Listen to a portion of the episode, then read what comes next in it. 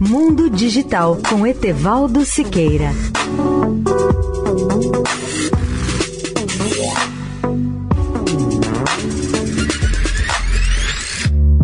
Olá, ouvintes da Eldorado.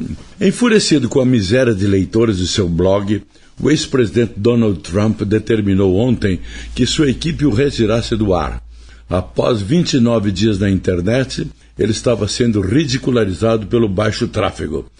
Para se ter uma ideia da baixa audiência do blog, basta lembrar que ele estava atraindo menos visitantes do que os sites de cachorrinhos como Pet Finder, o serviço de adoção de animais de estimação e o site de receitas Delish.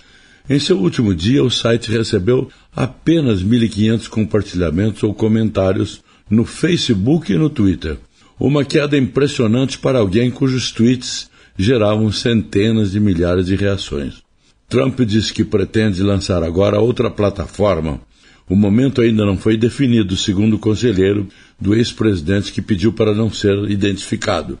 Como se podia esperar, sua primeira tentativa foi muito ridicularizada.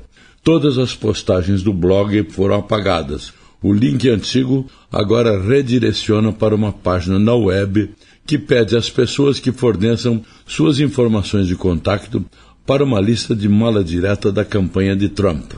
Convido os ouvintes a lerem um artigo completo sobre esse tema no portal www.mundodigital.net.br.